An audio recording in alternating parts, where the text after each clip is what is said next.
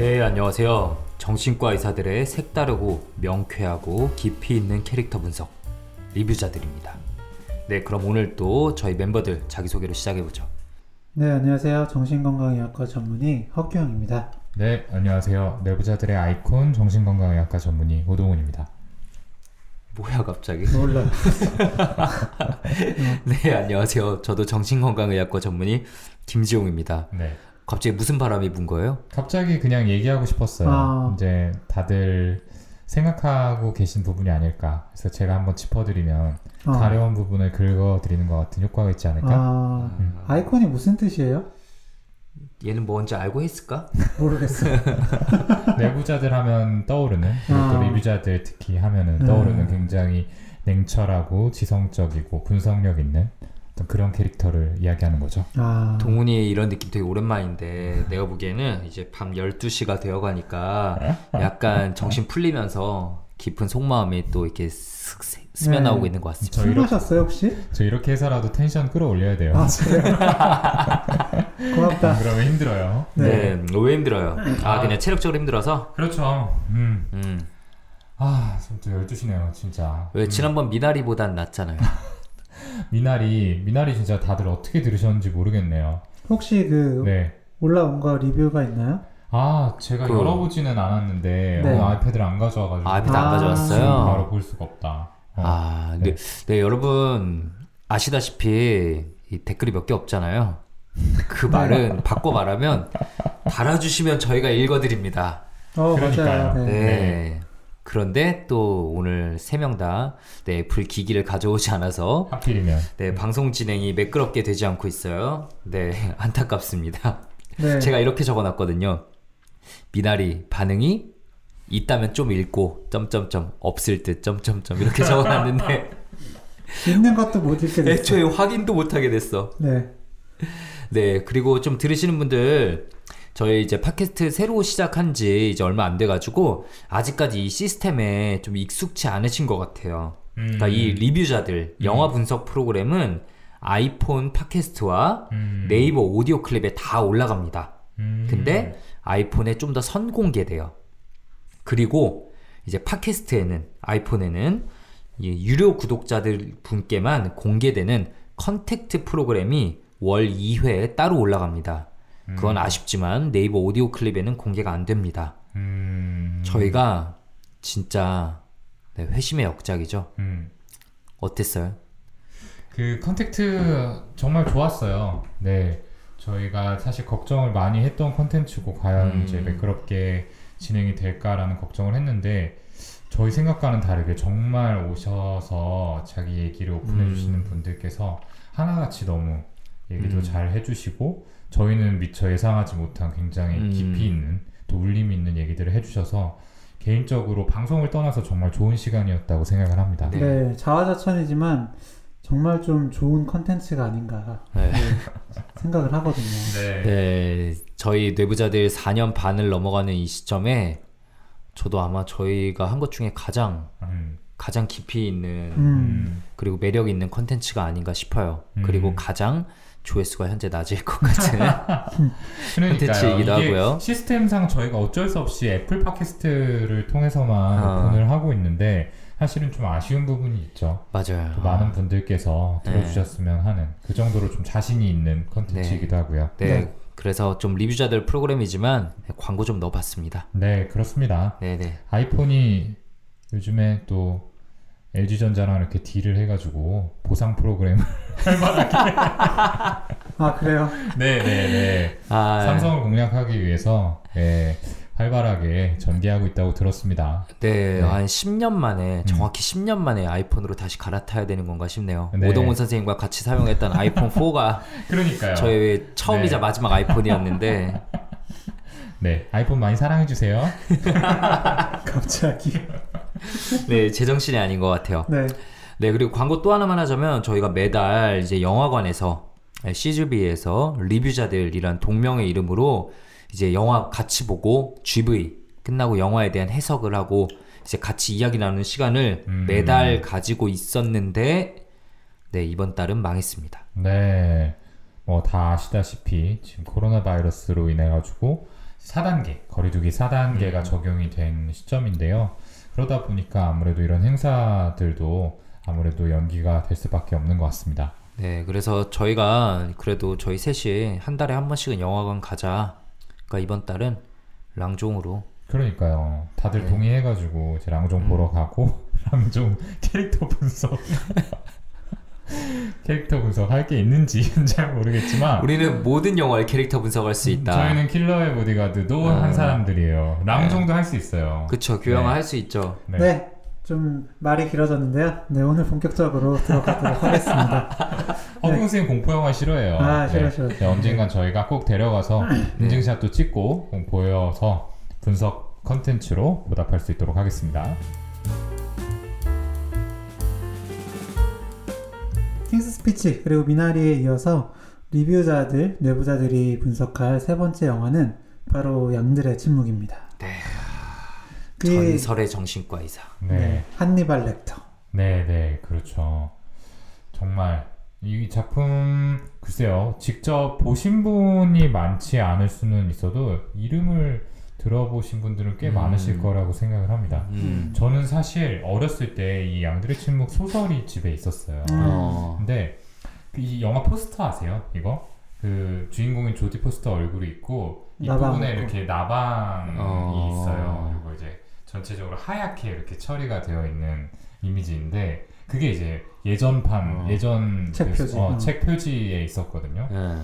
그게 그렇게 무서웠어요. 저는 어, 그것만 봐도. 어. 네 그것만 봐도 무서웠고 어, 아시다시피 제가 그런 컨텐츠를 굉장히 좋아하기 때문에 어. 동시에 호기심이 일어서 보려고 하면은 저희 부모님이 아, 이거 보지 마라. 어. 네가 볼 책 아니다 해가지고 뭔가 이렇게 항상 아. 금기시되었던 네 근데 너무너무 궁금했던 그때부터 금기시되고 궁금해했던 정신과 의사에 대한 호기심이 결국은 진짜 정신과 의사로 너무 미화네요 약간 네. 저는 이제 나도 영화 한니발이 되겠어. 어렸을 때 봤었는데 그땐 사실 그 내용에 대해서 네네 정확히 이해를 못하고 봤던 음, 것 같아요. 음. 그냥 무서운 느낌? 음. 그리고 그러니까 마지막에 그런 그 뭐라 그러지? 야간 투시경이라고 하나요? 어. 네. 음. 그거 쓰는 그런 장면 그런 것들만 좀 생각이 나거든요. 그 장면은 진짜 음. 네. 와 지금 봐도 장난 아니더라고. 네. 야간 투시경. 쫄깃쫄깃하죠 네. 그러니까. 네.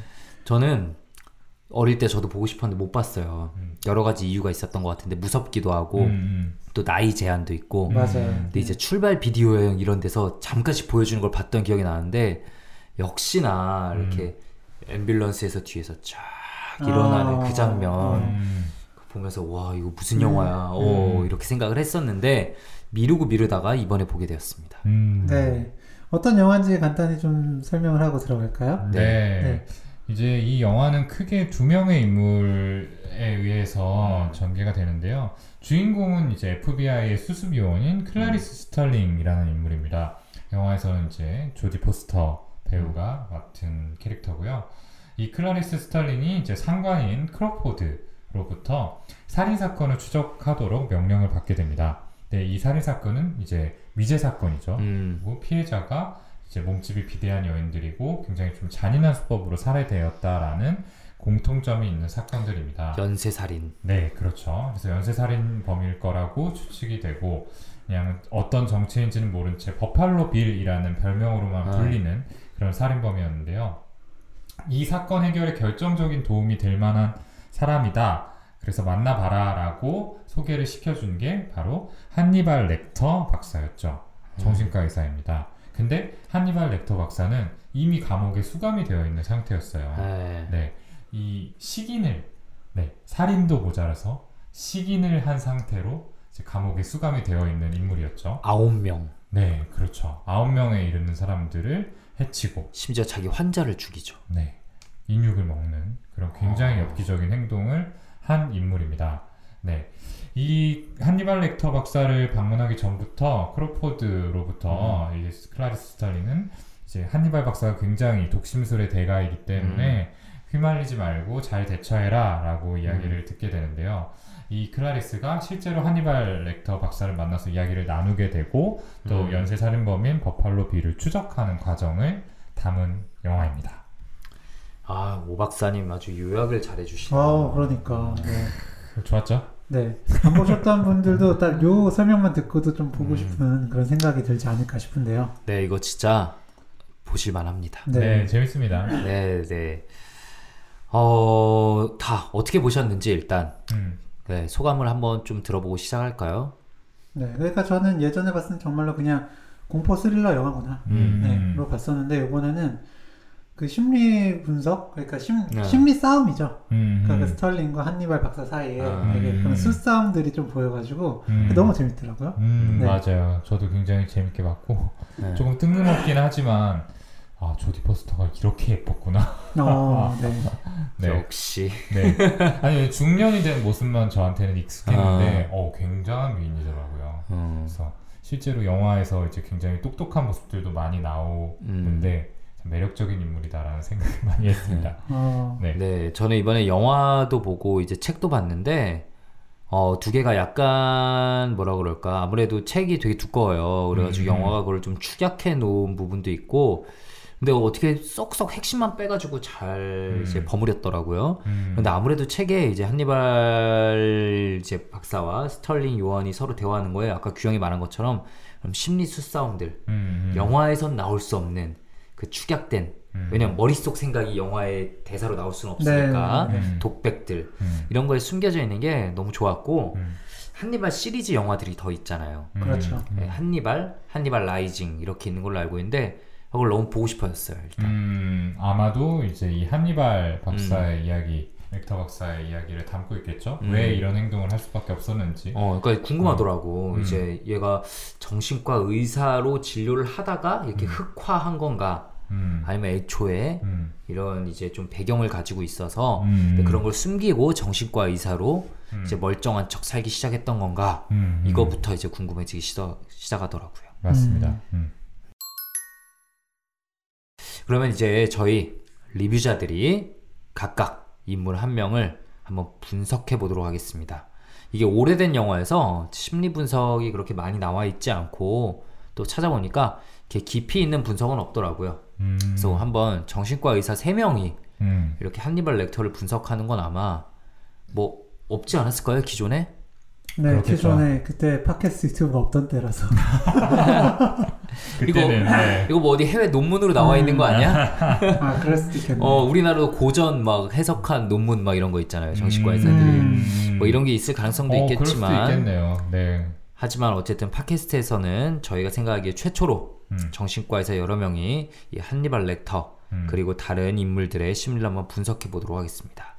네, 일단 한니발 렉터에 대해서 말씀을 드려보려고 하는데요.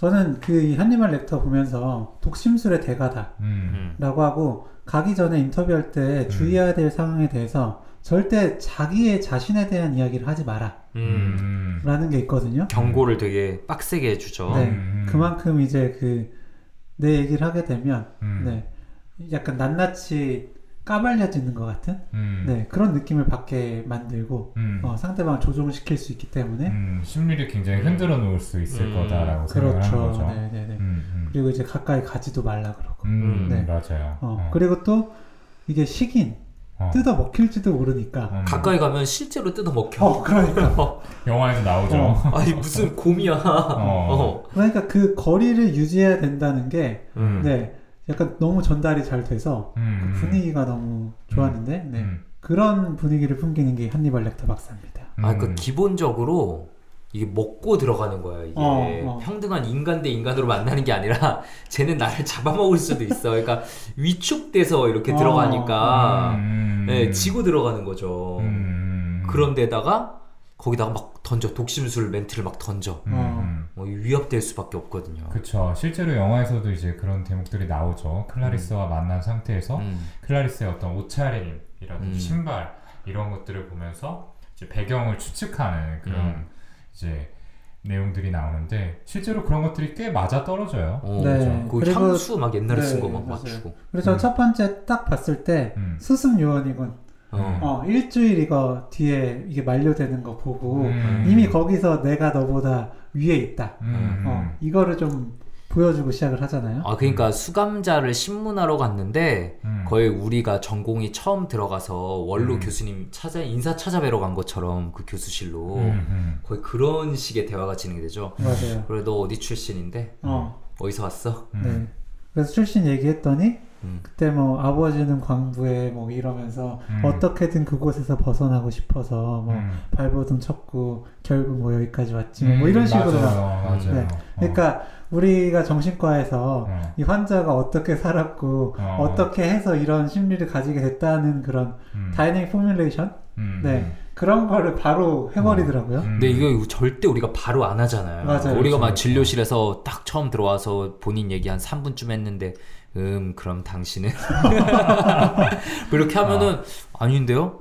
뭐 이러고 그러니까. 반감을 사실 사기 굉장히 어. 쉬운 태도이죠. 어, 어. 네. 나한테 뭘 한다고 이렇게 얘기해 어. 이렇게 생각을 하게 될 텐데. 음. 근데 이게 그렇게 안 되는 게 이미 위협적인 관계, 그러니까 음. 상하 관계가 이미 세팅되어 버렸기 때문에 처음 음. 들어갔을 때부터 음, 어. 음, 어, 음. 이게 좀 가능한 거 아닌가. 음. 이거는 거의 진료실이 아니라 엄청 용하다는 무당, 그러니까 막 포스 넘치는 무당을 찾아가서 아, 맞아요. 제발 저 좀 도와주세요라고 어, 갔을 때 딱그 어. 음. 관계인 것 같아요. 음, 음, 음. 너 어디 아픈 데 있지? 아, 네. 어 간이 안 좋은 것 같은데. 어, 그 그래요? 어. 어, 진단 받은 거 없는데 어제 술 어, 먹었는데 맞아. 뭐 이런 그러니까 거. 술 조심하라고. 음. 어, 뭐 이런 어. 식으로 가는 것처럼 음. 보면은 저는 처음에 음. 그 진짜로 박사가 얘기한 게 다 맞은 줄 알았어요. 맞아 나도 광부인 줄 알고 뭐 그런 줄 어, 알았어. 스털링의 반응이 음. 진짜 딱 움찔하고 음. 진짜로 너무 잘 안다. 음. 이런 식으로 얘기를 하니까 음. 어, 진짜 독심술을 쓰나? 음. 근데 나중에 보니까 틀린 게 되게 많아. 근데 일부만. 맞추고 일부만. 어. 일부를 맞췄는데 그 일부가 어. 어, 너무 잘 맞아 떨어지는 것 같으니까 어, 어. 어, 그게 혹 했던 것 같아. 어, 실제로는 아버지는 보안관이었죠. 어, 그렇죠. 야, 야간 보안관이었고 어. 아버지는 네, 네. 근데 그 지역에서 벗어나려고 막 애쓰다 보니까 여기까지 온 거는 팩트였거든. 그렇죠, 그렇죠. 음, 네. 음. 음. 네, 이런 것들이 모르겠어요. 어떤 한니발이 의도를 가지고 이렇게 던진 아. 멘트일 수도 있겠지만 저는 성격의 일면을 보여주는 부분이다라는 음. 생각이 들었어요. 네. 어떤 사람이랑 만나도 내가 이 사람에 대해서 다 파악하고 조종할 수 있다라는 자신감이 좀 드러나는 대목이 아니었을까라고 생각이 들고 음. 기본적으로 자신이 위치한 포지션이 상대방보다 높다라고 생각을 해야만 이런 멘트들이 나오는 거 음, 아니겠습니까? 맞아요. 네. 네, 그렇게 생각을 한다면 확실히 좀 나르시스틱한 맞아요. 그런 일면이 좀 강한 인물이 아니었을까라고 생각이 들어요. 네. 네.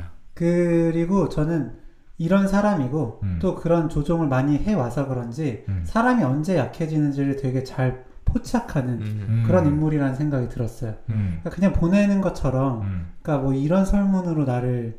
뭐 시험하려고 해? 음. 어, 겨우 이런 설문으로 나의 심리 분석을 하려고 하나? 음. 막 이런 식의 말을 음. 그냥 서슴없이 내뱉잖아요. 맞아, 이런 음. 식으로 하고, 그리고 나는 오늘 뭐 더 이상 인터뷰에 응하지 않겠다. 음. 가라. 음. 라고 하는데, 이제 스털링이 돌아가면서 음. 이제 굉장히 모욕적인 일을 당하게 되죠. 맞아요. 음, 어. 옆방에 있는 믹- 믹스인가? 네, 누가 뭐- 믹스라는 수감자가 그러니까 자신의 정액을 어. 얼굴에 던지죠. 맞아요. 그래서 음. 굉장히 패닉에 빠진 어. 그 순간 음. 갑자기 다급하게 부르더니 어, 네 어디 찾아가라 어. 라고 하죠. 음. 그, 그 패닉된 상태에서 그 얘기를 안 들을 수가 있을까? 음. 라는 생각이 저는 들더라고요. 근데 사실 그 막 패닉된 상태에서 갑자기 불러가지고 뭐 얼굴을 닦아주거나 옆에 한테 화를 내주는 것도 아니고 갑자기 엉뚱한 정보를 던져. 어, 네. 음. 어. 어. 미스 모펜 뭐. 음, 맞아요. 미스 어. 모펫을 찾아라. 어. 왜그 순간에 그런 멘트를 던졌을까요? 그러니까 저는 그게 그 조종하기 쉬운 순간이라고 생각을 하지 않았을까 싶어요. 그치 멘탈이 음. 약해진 어, 순간 어. 놓치지 않은 거지. 지금 딱 얘기하면 먹힌다. 어. 음. 그 testing하고 싶은 마음도 되게 좀 들었던 것 같고. 네. 음. 그러니까 결국 그 얘기를 하면서 보통 그이 한니발 렉터 박사가 다른 요원들이 인터뷰를 하려고 할 때는 사실 안 하는데 네. 음. 어, 이 스털링이 얘기할 때는 꽤 길게 하거든요. 음. 어, 그러면서 지금까지는 잘해왔어. 뭐 이런 얘기도 하고 음. 흥미를 느꼈던 것 같고 음. 좀더 testing을 해서 확인을 해보고 좀 음. 거기서 재미를 얻고 음. 싶었던 것 같거든요. 음. 음. 거기에 되게 적합한 순간이었던 거죠. 그 맞아요. 순간이. 그렇죠. 어. 그러니까 일단은 나르시시스트라는 건 아마 우리 셋 다 동의하는 것 같고 음. 이제 막 이런 말도 나와. 요 옛날에 인구 평가 조사원이 와서 자기를 평가하려고 하길래 음. 먹어버렸다고. 음. 음. 맞아요. 간이랑 뭐 어. 이런 거. 네. 네, 자기 자신에 대해서 평가하는 거, 평가를 받는 거에 어. 대해서 굉장히 극도의 거부감을 가진 어, 거 거부감을 가지고 어. 이제 이렇게 이거 연장선상으로 생각해보면 사람이 사람을 먹는다는 거 역시 이제 말이 안 되잖아요 기본적으로. 그러니까 자기는 그러니까 약간 사람 이상의 존재 음. 일종 일종의 육식 동물 같은 걸로 나는 더 위상이 높은 존재로 생각하고 있는 그렇게 거죠. 생각을 했어요. 결국에는 그 먹힌 대상들은 본인보다 좀 하등의 존재라고 음. 생각을 해서 음, 그렇게 대하지 않았을까. 음, 그리고 자신의 우월함을 보여주기 위한 음, 수단으로 시기를 사용하지 않았을까라는 생각이 들더라고요. 맞아요. 네. 음. 그리고 저는 어쨌든 나르시스트다. 음. 나르시시스트다라고 말씀을 드렸는데 음. 여기 이런 자기애성 성격이 음. 사실은 그 자존감은 좀 낮으니까 음. 이 2차적으로 본인을 과시하려는 부분이 맞아요. 있잖아요. 음.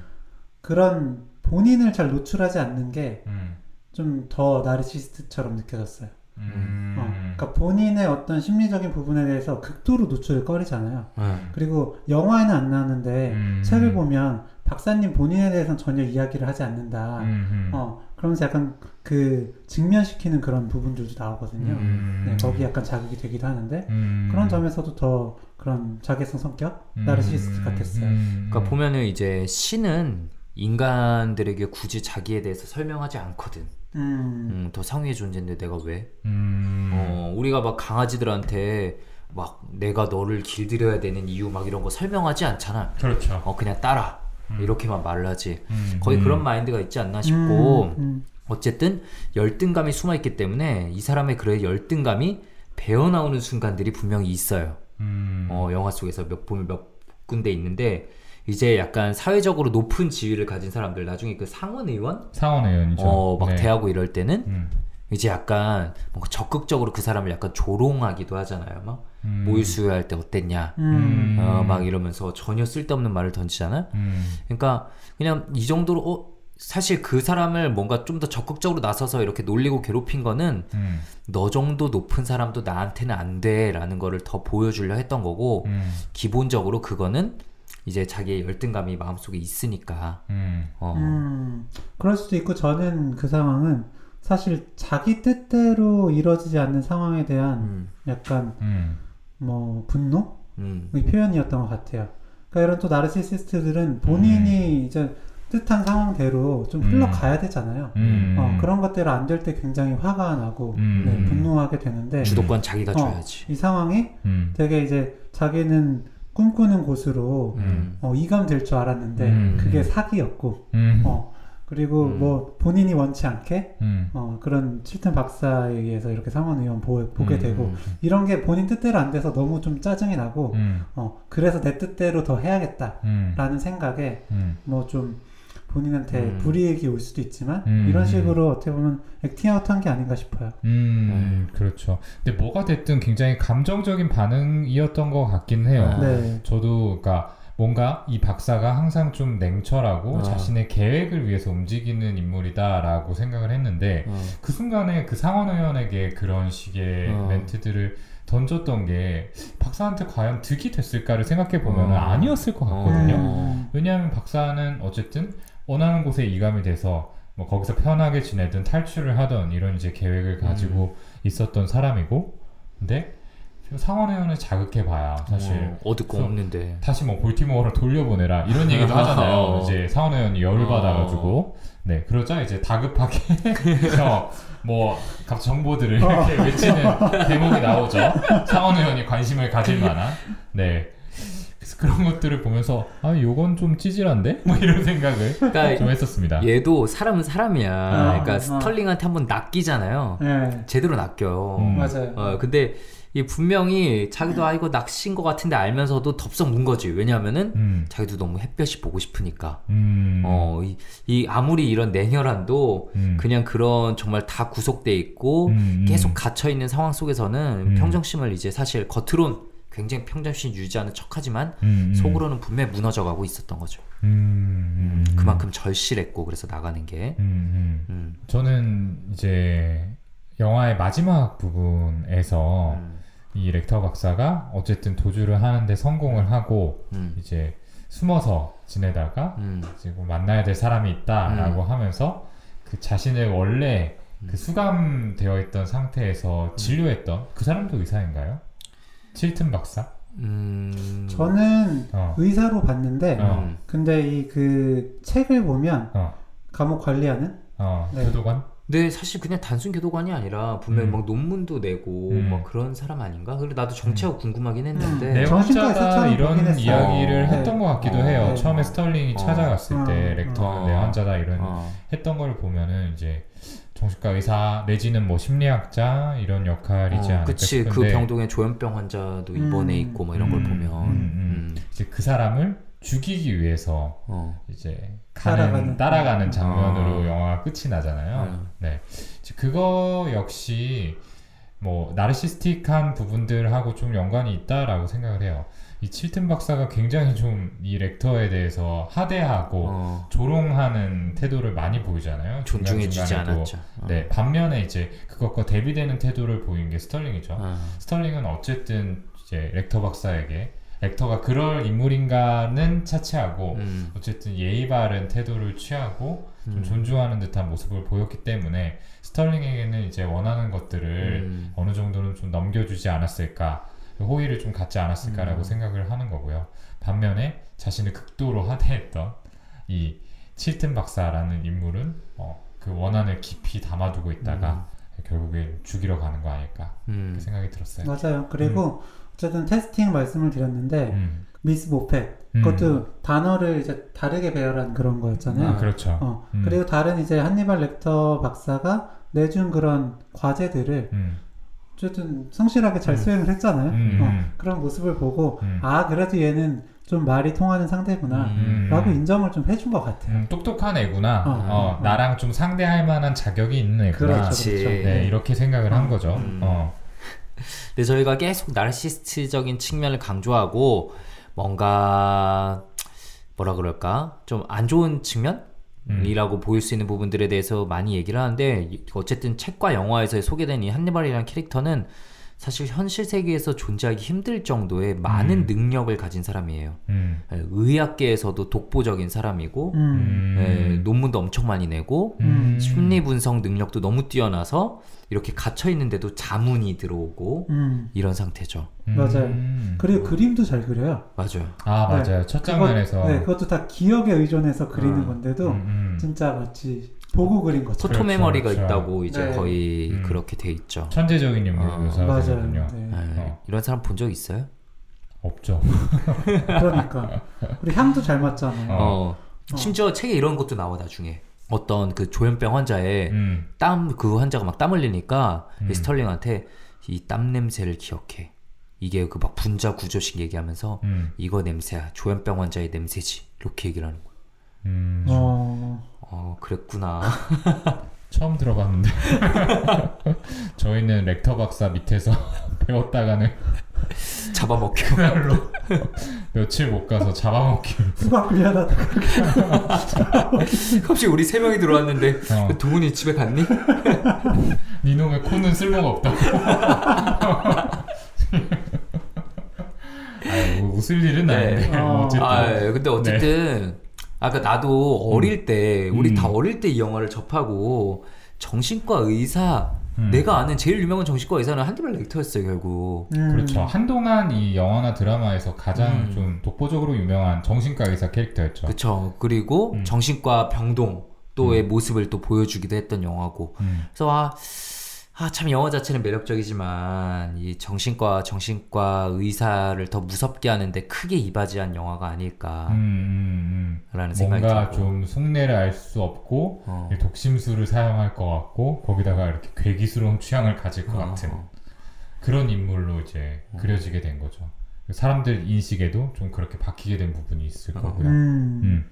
그렇죠. 이제 영화를 이끌어가는 또 한 명의 주인공이죠. 네, 오동훈 선생님이 반한 스털링. 음. 네, 어떤 면에 그렇게 반하셨어요?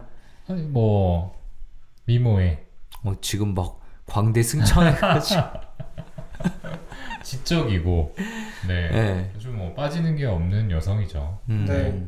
그 한니발 렉터 박사가 굉장히 다방면으로 능력이 있다. 음. 라고 했는데 스털링도 음. 역시나 굉장히 능력이 있는 음, 인물이죠. 만만치. 않죠. 네. 음, 어, 음. 책에 또 보면요. 음. 법의학을 전공했어요. 어, 버지니아 대학에서 음. 그렇죠. 아. 네. 그래서 이- 기본적으로 의사인 것 같고 음. 심리학을 아. 이제 부전공을 하고 음. 그리고 심리 상담사 자격증도 있는 음. 네 음. 그런 FBI 음. 그 수습 요원입니다. 게다가 총도 잘 쏴. 맞아. 네. 악력도 좋고. 그러니까요. 네. 어. 근데 이게 확실히 옛날 배경이어서 그런지 남녀 차별을 되게 당해요. 아, 맞아요. 어, 어, 어. 영화에서도 책에서도 계속 책에 특히 많이 나 반복돼서 나오는데 너는 거의 뭐 치어리더의 역할로 와 있는 거 아니냐 라는 음. 식의 얼굴 마담 아니냐 라는 음, 음. 식의 그걸로 계속 나오고 영화에서는 이제 수사 현장에 갔을 때 남성 보안관들의 시선, 어, 음, 네, 뭔가 좀 이상하게 보기도 하고 음, 약간 조롱하는 듯한 표정을 맞아요. 짓는. 그리고 크로포드도 이런 성 관련한 음, 사건은 음. 남자들끼리만 얘기해야 되지 않냐. 음, 이러면서 약간 배제하는 모습도 보이고. 그렇죠. 네. 어. 네, 물론 크로포드가 나중에 뭐 사과하긴 어, 했죠. 네, 그거 네. 일부러 그 사람 거기서 빼내기 위한 그렇죠. 멘트였다라고 음. 하긴 했지만 음, 그 순간 스털링은 되게 상처를 받긴 했죠. 음. 그렇죠. 능력으로 인정을 받아야 되는데 어. 이런 성별 때문에 또 차별을 받아야 되는 상황이 얼마나 억울했겠어요. 음, 그래서 와 정말 뭐 그렇게 오랜 영화는 아니잖아. 그렇게 오랜 영화는 아닌데 아, 미국이 이땐 이랬구나 라면서 개인적으로 좀 놀라면서 보긴 했어요. 음, 음, 그렇죠. 이 스털링의 백그라운드를 조금 더 말씀을 드려보면은 아까 아버지가 보안관이었다라는 음. 이야기를 했죠. 근데 이 보안관으로 일하던 아버지가 사망을 하게 됩니다. 아버지가 범인을 잡으러 갔다가 네. 산탄총이 발사가 안 되면서 음, 음. 어, 그 범인의 총에 맞아가지고 한달 음. 정도 고생하다가 돌아가셨어요. 음, 순직을 하게 된 거죠. 네. 그래서 이제 이후에 어떻게 지냈는지가 이 한니발과 음, 이 스털링 간의 대화에서 조금씩 조금씩 드러나게 되는데 아버지가 돌아가신 후에 이제 돌봐줄 사람이 음. 없는 상태가 된 거죠. 음, 그래서 이제 친척 집으로 보내지게 되는데 맞이여가지고 집에서 어. 엄마가 열심히 일하니까 맞이가 그래만 그나마 제일 컸으니까 친척 집으로 간 거죠. 아 그렇군요. 어, 그래서 근데 이 보내진 친척 집이 목장이었죠. 어, 네, 양이랑 말이랑 이런 어. 것들을 키우는 목장이었고 여기서 이제 스털링의 무의식에 좀 잠재되게 될 트라우마를 경험을 하게 됩니다. 음, 어떤 내용이었죠?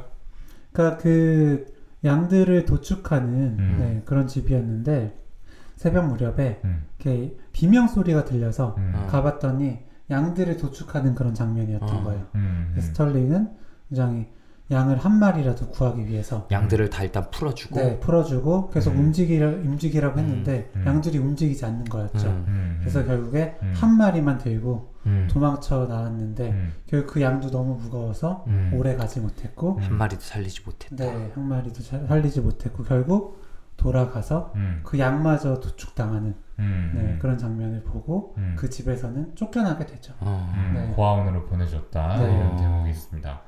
양을 왜 풀어줬을까요? 일단 살리기 위해서. 근데 음. 어린아이는 충분히 그럴 수 있지 않을까요? 음. 음, 음. 어린아이는? 그때 10살인가 그랬어요. 음. 그러면은 저는 충분히 그럴 수 있다고 생각해요. 불쌍하다라는 어. 생각에서 네. 그리고 기본적으로 어. 뭔가를 좀 구해줘야 된다. 음. 라는 생각이 그 이 사건 이전에도 있었던 인물인 것 같아요. 음. 아마 아버지가 보안관이라는 거가 좀 맞아요. 영향이 있지 음. 않았을까요? 네. 저도 그렇게 생각을 음. 했어요. 어, 어. 네, 그러니까 보안관이라는 직업 자체가 누군가를 보호하고 구하는 그런 역할을 하는 직업이기도 했고요. 일단 아버지가 죽었다는 거, 소중한 음. 누군가를 잃었다는 게 좀 크게 작용을 했겠죠. 음. 그래서 더 이상의 죽음은 경험하고 싶지 않다라는 심리가 있어서 양을 좀 풀어줬을 거고, 음. 양을 좀 구해줌으로써 아버지의 죽음 상황에서 아무것도 하지 못했던 음. 무력했던 음. 상황을 조금 보상하고 싶은 마음도 있지 않았을까라는. 생각이 들었습니다. 저는 이제 아버지를 굉장히 이상화하는 장면이 나오죠. 음. 예, 뭐 그게 본인에게 되게 강렬한 기억이고 아버지와 이렇게 시간을 보냈던 게 음, 음. 아버지가 보안관이었던 걸 되게 자랑스럽게 얘기하고 그렇죠. 그런데 아버지가 또 떠나버렸으니까 더욱더 판타지로만 남았을 거예요. 음. 그래서 아버지와 자기를 동일시하는 부분이 있었을 건데 음. 그 보안관의 특징이 뭐냐 약한 이들을 구해준다 잖아요. 음, 음. 아마 그냥 양들을 보는 순간 음, 또 아버지 같은 그냥 정의심이 확 불타서 음, 풀어주지 않았을까라는 음, 음. 생각이 좀 듭니다. 음, 음. 근데 결과적으로 망했죠. 음, 그렇죠. 음, 뭐 마지막까지 살리고자 하는 음. 양한 마리마저도 도축이 되어 버린 거를 직접 이제 보게 되는 거죠. 네, 그래서 그걸 들은 한니발이 거기서 뭐라고 얘기하죠? 그래서 계속 그 양들의 울음소리가 꿈속에서 들리나? 요즘도 들리나? 어. 맞아, 맞아. 네, 음. 그런 얘기를 하죠. 음, 어. 그러니까 어쨌든 너한테는 이게 트라우마고 음, 이게 계속해서 플래시백으로 음, 나오지 않느냐라고 음. 이야기를 하는 어, 저는 거죠. 그것까지는 분명히 그렇게 말할 수 있을 것 같아. 어, 근데 거기서 한니발은 한 단계 더 나가잖아요. 뭐라고 하죠? 어, 이제 뭐, 아, 캐서린이었나? 아, 잡혀간 네. 애가? 네. 캐서린을 구하고 나면 음. 이 양들의 울음소리가 멈출 것을 기대하고 구하려는 거 아닌가? 라는 식의 음, 말을 해요. 음, 음, 왜일까? 그러니까 음. 네가 그렇게라도 구해서라도 그 음. 트라우마를 극복하려는 거 아니냐 음, 어, 음. 라고 이제 얘기를 하는 거죠. 음. 그런 부분을 건드리고 싶었을까요? 그러니까 네가 이 캐서린 그러니까 음. 버팔로 빌에게 납치된 상원 의원의 딸이죠. 음. 네, 그러니까 이 인물을 이제 구하는 과정에서 또 렉스터 박사가 여러 가지 이야기를 주고받고 구해내는 일련의 어. 과정들이 영화에서 이제 그려지게 되는데 이 캐서린이라는 인물을 구하고자 하는 게 어. 어. 떤 순수한 정의감이나 어, 그 인물을 위함이 아니고 어, 너 자신의 트라우마를 극복하기 위한 거 아니냐? 음. 라는 거를 이렇게 뭔가 짚어주는 그럼으로써 좀 이 스털링의 마음을 한 번 더 흔들어 놓으려는 음. 뭐 그런 의도가 담기지 않았을까라는 생각도 드네요 지금 음. 근데 되게 사담이지만 음. 이 책에서는 이제 양을 안 구하려고 말을 구하려고 그랬어요. 음. 어, 되게 사담이에요. 네. 그러니까 목장에 말이 있었고 음. 거기서 이제 눈이 먼 그 나이든 말과 음. 이 얘가 교감하게 돼요. 한나라는 말인데 음, 그 말도 이제 음. 이제 뭐라 그럴까 은퇴한 말들이 와서 음. 도축되는 공간이었는데 음. 음. 새벽에 양들이 우는 소리에 갔다가 음. 이제 이제 그 도축하는 장면을 보고 음. 말들도 막 공포에 질리고 있고 말도 도축하니까 음. 이제 한나를 타고 도망간 거예요. 그냥 말을 타고 도망가요. 어, 한나랑 같이 도망갔어. 음. 그랬는데 잡혔지. 그러니까 한나를 데리고 간 다음에 한나를 이제 다른 곳에 맡기고 거기서 음. 자기가 이제 한나를 가지고 막 여러, 여러 가지 활동들 아기들을 막 태워주고 이런 것들을 자기가 하겠다라고 음. 알바식으로 이제 내가 생활하겠다라고 제안을 했는데 음. 음. 어 그게 막 생각보다 비용이 들고 뭐 이래가지고 결국 잡혀와요. 음. 어. 잡혀오는데 음. 여기서는 책에서는 어쨌든 음. 사촌들이 그렇게 버리지 않아. 그냥 이슈화돼서 어쩔 수 없이 딴 데로 가게 된 거지 그렇게 버림받은 건 아니고 음. 결론적으로 말도 어, 이 사건 시점 한니발 렉터를 만나기 전의 해까지 음. 말 22살까지 잘 살다가 죽었대요.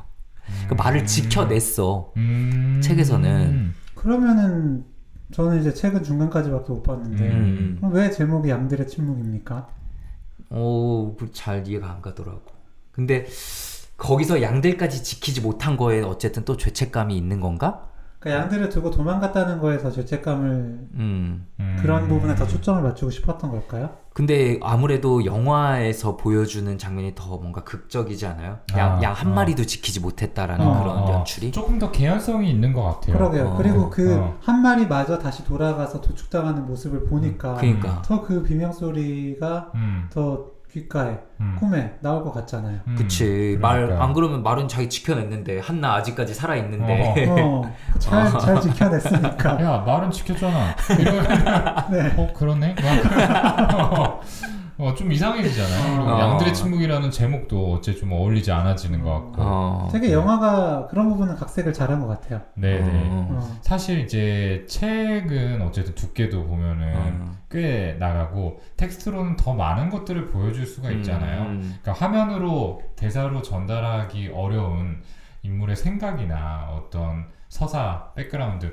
이런 것들을 더 풍부하게 좀 담을 수 있는데 음. 영화는 이제 그런 면에서 제한이 있을 수밖에 없죠. 음. 그래서 조금 더 이 개연성 있고 짧은 시간 안에 좀 함축적인 내용들을 전달하기 위해서 어쩔 수 없이 좀 축약된 부분이 아니었을까라고 생각이 들어요. 네. 음. 그래서 뭘 먼저 보실 거냐? 어. 라고 하면 저는 영화 먼저 보시면 좋겠다는 생각을 해요. 네, 음. 저도요. 근데 이게 요즘 영화나 드라마들을 보면 음. 그 본인 독백 혼자 얘기하는 게 되게 많지 않나요? 맞아. 음. 어, 그쵸. 자연스럽게 나온단 어, 말이야. 어. 그런데 이 영화는 본인이 무슨 생각하는지가 안 나와요. 음. 어, 대화로만 거의 이루어져 아, 있고 음. 이 사람이 무슨 생각을 하는지는 우리가 유추해야 되거든요. 음, 어. 표정이나 뭔가 이, 네. 이야기의 내용들 네, 걸 그래서. 그렇게 유추를 한번 해보고 어, 소설에서 정말 내가 유추한 게 맞나 어, 어, 확인해 보시면 어. 더좀 재밌게 보실 수 있을 것 같아요. 네, 음. 근데 그만큼 연기에 뭔가 더 담겨 있어요. 어, 어. 음. 어, 연기에 어쨌든 그 독백 같은 걸 자기가 담아야 되는 거잖아. 이 사람들은 어. 이 대본은 엄청 긴데 음, 그러니까 그런 심리들을 담으려고 노력하는 게 막좀 어. 보이더라고요. 어. 음,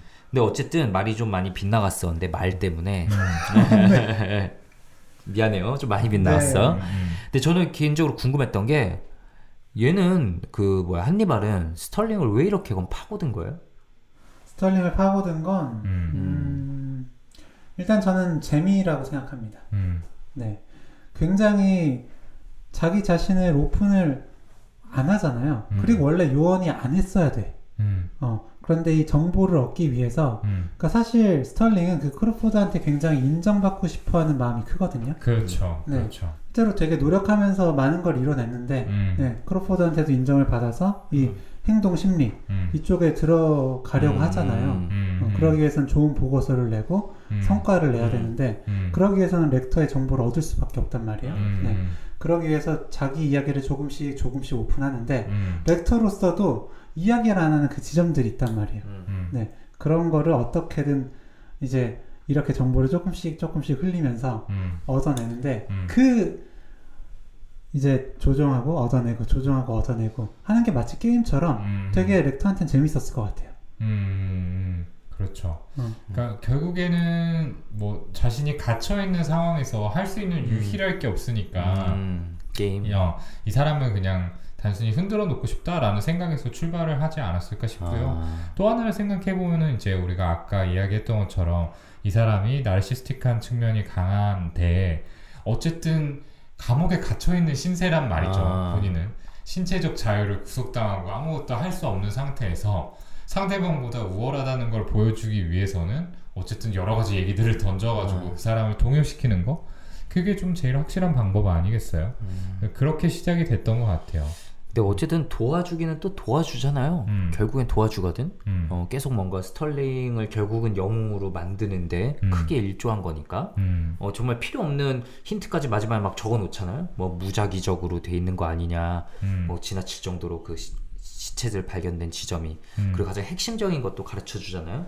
가장 원초적인 거, 뭐 첫 번째 룰을 잊지 말라, 뭐 이런 식의 얘기도 하는데 음, 어, 왜 이럴까 저도 계속 고민하다가 약 이것도 약간 빗나간 얘기일 수 있는데 생각난 게 한니발 라이징을 제가 아직 보지 못했는데 음, 그 시놉시스만 보니까 아 이게 약간 클루가 숨어 있을 수도 있겠다 싶더라고요. 한니발이 이제 어릴 때 음. 여동생을 음, 잃은 게 이제 이 사람의 트라우마의 시작점인데 음, 아마 자기와 비슷하게 똑똑하면서 음, 또이 어린 여성을 볼때 음. 뭔가 그런 또 전이 감정을 좀 느끼지 않았을까 음, 도와주고자 하는 음, 이런 음, 생각이 좀 들더라고요. 음, 그래요.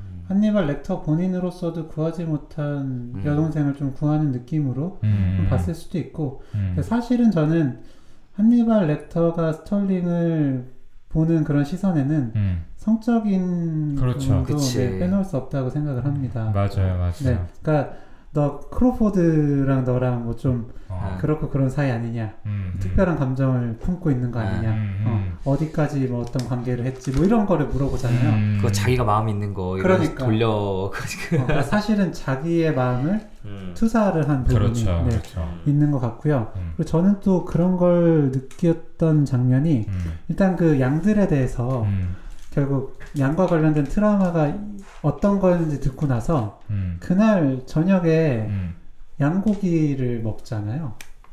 아, 그 양고기였나요? 네, 어, 네, 네, 어, 네. 어. 양고기 먹거든요. 음. 어. 네, 양고기 달라고 해서 먹어요. 어. 특식으로. 어, 그렇기도 하고 그리고 사건 파일을 넘겨주면서 이렇게 손으로 이렇게 손가락으로 이렇게. 어. 터치하잖아요. 어, 어. 네, 그런 부분들이 되게 약간 좀 섹슈얼하게 음, 저는 좀 느껴지더라고요. 음, 음, 그렇죠. 그런 감정들도 분명히 작용을 했을 수 있겠네요. 어. 음. 음.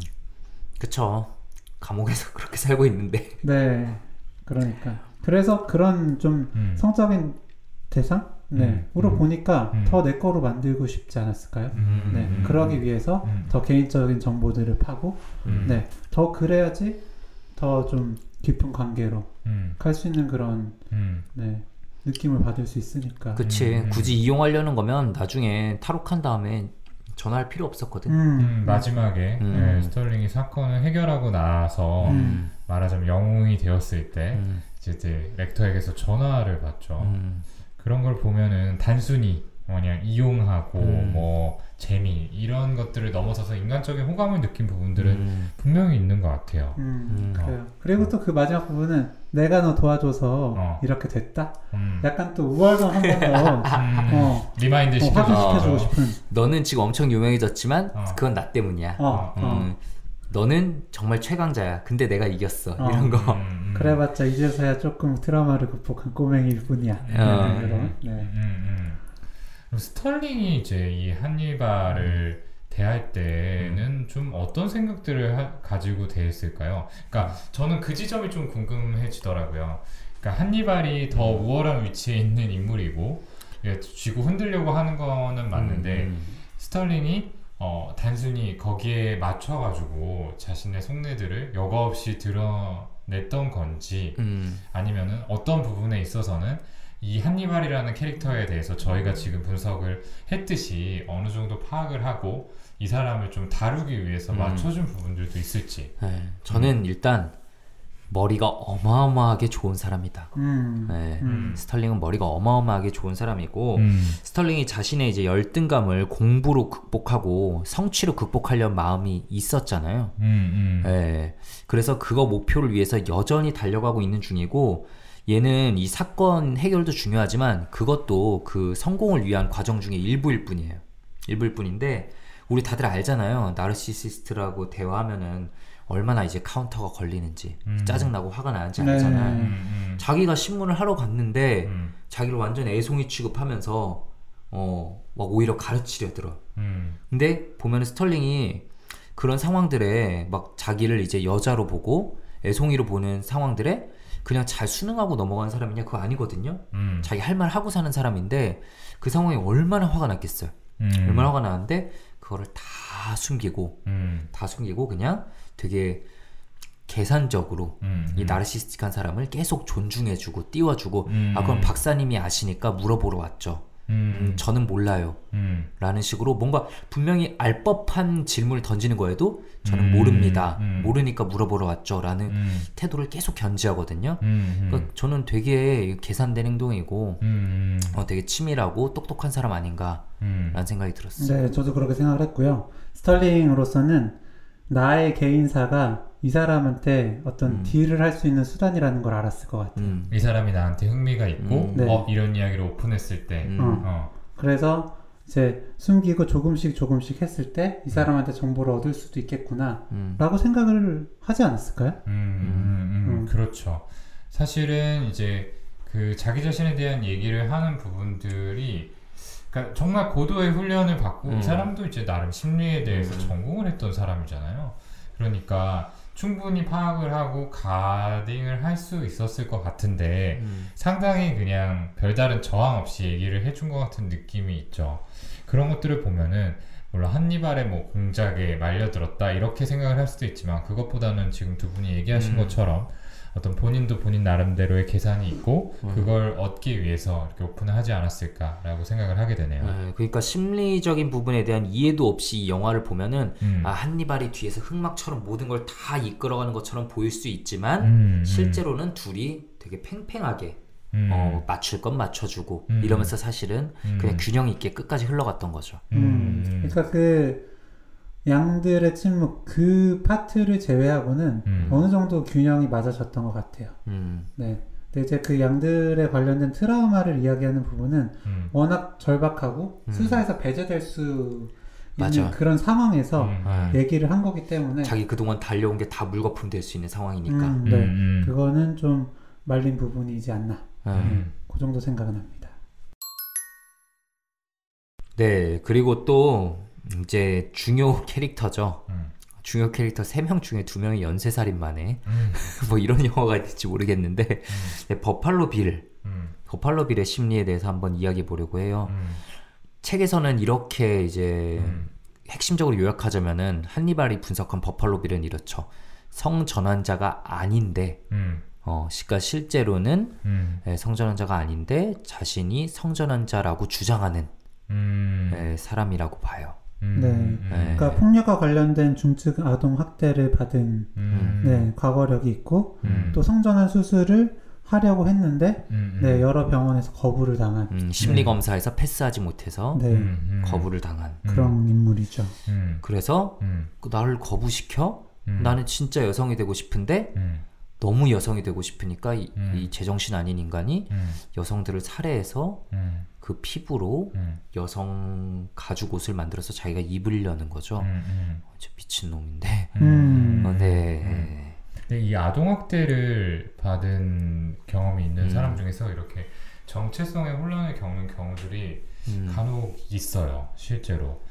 특히 이제 2차 성징이라는 걸 겪게 되잖아요. 음. 그러면서 이제 어떤 남성으로서의 변화들, 음. 목소리도 굵어지고 골격도 좀 커지고 음. 이런 것들이 있는데 이런 이제 변화들이 뭔가 어, 굉장히 좀 혐오스럽게 느껴지고 내가 이런 부분들을 음. 이제 어, 잃어가기 때문에 말하자면은 그 어린아이로서의 음. 조금 더 순수하고 음. 그냥 굉장히 그냥 마냥 사랑스러운 음. 모습들에서 어떤 남성의 모습들로 변화해야 되는 음. 이런 과정들 때문에 내가 충분히 사랑을 받지 못하고 이런 음. 부정적인 경험을 하게 된 거야 라고 생각을 하게 되는 경우들이 있더라고요. 음. 네. 그래서 이제 그런 것들에 대해서 거부감이 생기고 음. 결국엔 상대적으로 이제 아이의 모습에 조금 더 가까운 음. 여성이 되고 싶어하는 심리로 이어지는 케이스를 봤던 기억이 납니다. 음. 네, 맞습니다. 음. 한리발 렉터도 실제로 그렇게 분석을 하기도 하는데 음. 그렇게 학대를 계속 받고 음. 자신의 존재를 부정하고 부정하다 보니까 음. 이렇게 스스로를 성전한 자라고 생각했다라는 음. 건데 음. 이게 정말로 음. 나를 너무 싫어하다 보면 나는 이런 부분이 싫어. 음. 난 이런 성격이 싫어. 음. 이렇게 하다가 음. 나는 이런 성이라서 싫어. 남성이라 싫어. 음. 여성이라 싫어. 음. 이렇게 되는 경우가 정말로 있거든요. 자신의 제일 근원적인 부분까지 싫어지게 되는 거죠. 음. 네. 그래서 다시 태어나고 싶은 소망, 음. 그 나방 음. 벌레로도 나오 표현이 되기도 하죠. 음. 어, 그래서 다시 태어나기 위한 자신만의 이제 의식을 음. 이 사람은 치러 나가는 중인 거죠, 이제. 음. 음. 음. 그렇죠. 그래서 근데 한니발이 결국은 이 범인을 잡을 때 이제 핵심을 꿰뚫어요. 그래가지고 이 부분이 저는 되게 인상 깊었는데 한니발이 이제 이런 말을 합니다. 범인이 제일 중요하게 생각하는 첫 번째 원칙은 뭘까? 그는 왜 사람을 죽일까? 분노와 사회에 대한 분노, 성적 좌절감 때문에 아니야. 그럼 뭔데요? 갈망이야. 그는 당신 같은 존재가 되기를 갈망해. 갈망은 그의 본성이야. 우린 어떤 식으로 갈망을 품게 될까, 클라리스? 갈망하는 걸 찾기 위해 돌아다닐까? 성의 있게 대답해. 아니요, 우리는 아니, 맞아. 우리는 매일 보는 무언가를 갈망하게 되는 거야. 우연히 마주친 사람들의 눈이 매일 당신의 몸을 훑는 걸 느끼지 못하나, 클라리스? 이렇게 얘기하거든요. 음, 음, 음. 이게 사람의 본성, 음. 첫 번째 본성이라고 얘기하죠. 경물 생심이죠. 어, 그치. 네, 매일 보는 거를 음. 부러워한다. 음, 음. 갖고 싶고.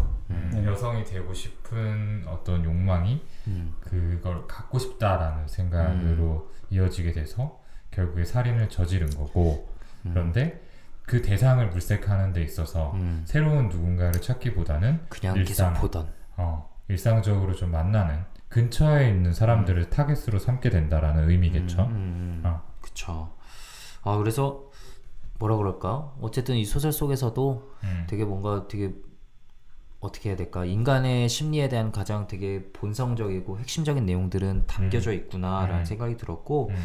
또 이제 버팔로빌 이걸 통해서 음. 좀 연쇄 살인마들의 심리 음. 여기 뭐 연쇄 살인마가 두 명이나 나오니까 생각해 보면 아무래도 연쇄 살인마들이 느끼게 되는 거는 좀 전능감인 것 같아요. 음. 예, 같은 동등한 생명체의 생명을 뺏을 때만 느낄 수 있다는 그 우월감과 전능감 음. 그거에 중독되고 나면은 이제 헤어나오기 힘든 거죠. 근데 그걸 또 반대로 생각해 보면 그래야만 채워질 수 있는 지독한 열등감이 있다는 거거든요. 음. 네. 그 정도 행동을 하지 않고서는 음, 음, 채우기 어렵다는. 예, 그래서 항상 항상은 아니겠지만 음. 이제 유명한 이런 연쇄살인 사건이나 이런 게 나오면은 음. 아까 오동훈 쌤이 얘기했던 것처럼 음. 어린 시절에 음. 좀 학대나 음. 방임 과거력들이 있는 경우들이 많죠. 음, 그래요. 그리고 또 버팔로 빌을 보면 음, 참 사람에 대해서 애착 어떤 음. 신뢰를 갖기 어려운 상황이었고 음, 정말로 그래서 더 나방이나 음, 강아지, 강아지. 네 음. 한테 더 애착을 가지고 아. 있는 그런 부분들이 눈에 음. 들어왔습니다. 음, 네. 음, 맞습니다.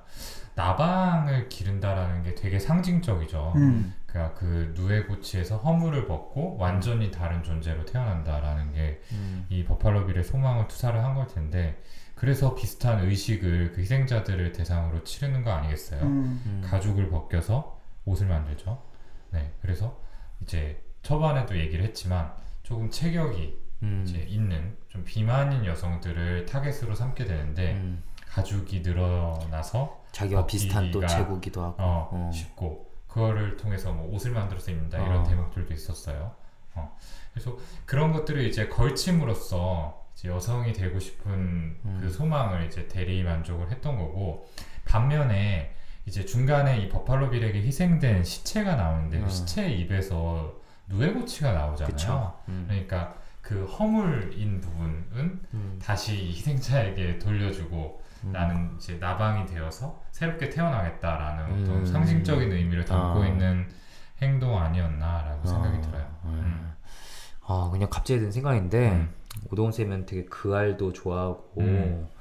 약간 음. 법의학과 프로파일러 쪽으로 갔으면 지금보다 좀더 행복하게 살지 않았을까? 어, 저는 진짜 관심이 많은 분야였고 법의학이 진짜 어렵다라고 하더라고요. 어. 특히 우리나라 현실에서 음. 법의학을 한다는 게 상당히 외롭고 네 힘든 일이었다는 이야기를 들어서 음. 마음속으로 접었던 기억이 음. 있습니다. 어. 근데 확실히 여기서도 그 프로파일링 하는 부분 되게 재밌었어요. 어, 음. 그쵸. 어, 네, 백인 어. 남성이고 네, 그쵸. 네. 네, 3, 40대 음. 음. 어느 정도 자제력이 있고 어, 음. 힘이 이- 있는 2층 집에 산다 네, 이런 것들 그런 것들. 어. 음. 그런 거 하는 게 재밌더라고요. 그쵸. 근데 사실 이 forensic psychiatry라는 분야가 있어요. 음. 법정신 의학이라고 아. 해서. 그쵸. 그러니까 1차적으로는 이제 법원의 order를 받아서 음. 이 사람의 정신을 감정하고 뭐 형량을 결정하는데 이제 advice를 주고 하는 거지만 조금 더 영역을 확장을 한다면은 이제 이런 범죄자의 어떤 아. 정신 상태에 대해서 유추하고 범죄를 해결하는 데 도움을 줄 수 있는 역할을 하지 않을까 싶은데 아쉽게도 우리나라에서는 좀 아직 확립되어 있지 않은 분야더라고요. 네. 영국 같은 곳은 사이키아트리랑 분리되어 가지고 별도의 전공으로 존재를 한대요. 유학 한번 다녀오시죠. 제가 진짜 가고 싶어가지고 알아봤어요 막 이런 것들을 헐. 찾아봤던 어. 기억이 갑자기 좀 나네요. 네. 어. 아니, 배상훈 선생님 이제 초대해가지고 한번 같이 해보시는 건 어때요? 저희랑 하실까요? 워낙 유명하신 분이라서 네 좋습니다. 네 이렇게 해서 양들의 침묵에 등장하는 주요 인물 클라리스 스탈링 그리고 한니발 렉터 그리고 연쇄살인범이었던 버팔로 빌의 심리까지 음. 이야기를 나눠봤습니다. 어 얘기를 하면 할수록 좀 뭔가 여러 가지를 또 생각하게 되고 음. 또 다각도로 좀 다른 시선에서 볼 수 있는 대목들이 있었던 것 음. 같아서 네, 좀 얘기가 풍성하게 나오지 않았나 그러게요. 또- 네. 드네요. 역시나 오늘도 어떻게든 된다. 네, 아, 괜찮았다. 잘하더라. 농담이고요. 네, 듣는 분들도 좀 재밌게 들으셨으면 좋겠어요. 근데 음. 어쨌든 이런 저희의 이야기들을 100% 즐기시려면은 음. 우선은 영화를 한번 보시고 나서 네. 이 방송을 듣는 거를 조금 더 추천을 드립니다. 네, 듣고 보시고 들으셔도 됩니다. 네, 음. 그러면 또 새롭게 들리는 부분들이 있으실 거예요. 그럼요. 그러게요. 저희 조회수도 올라가고요. 네. 네.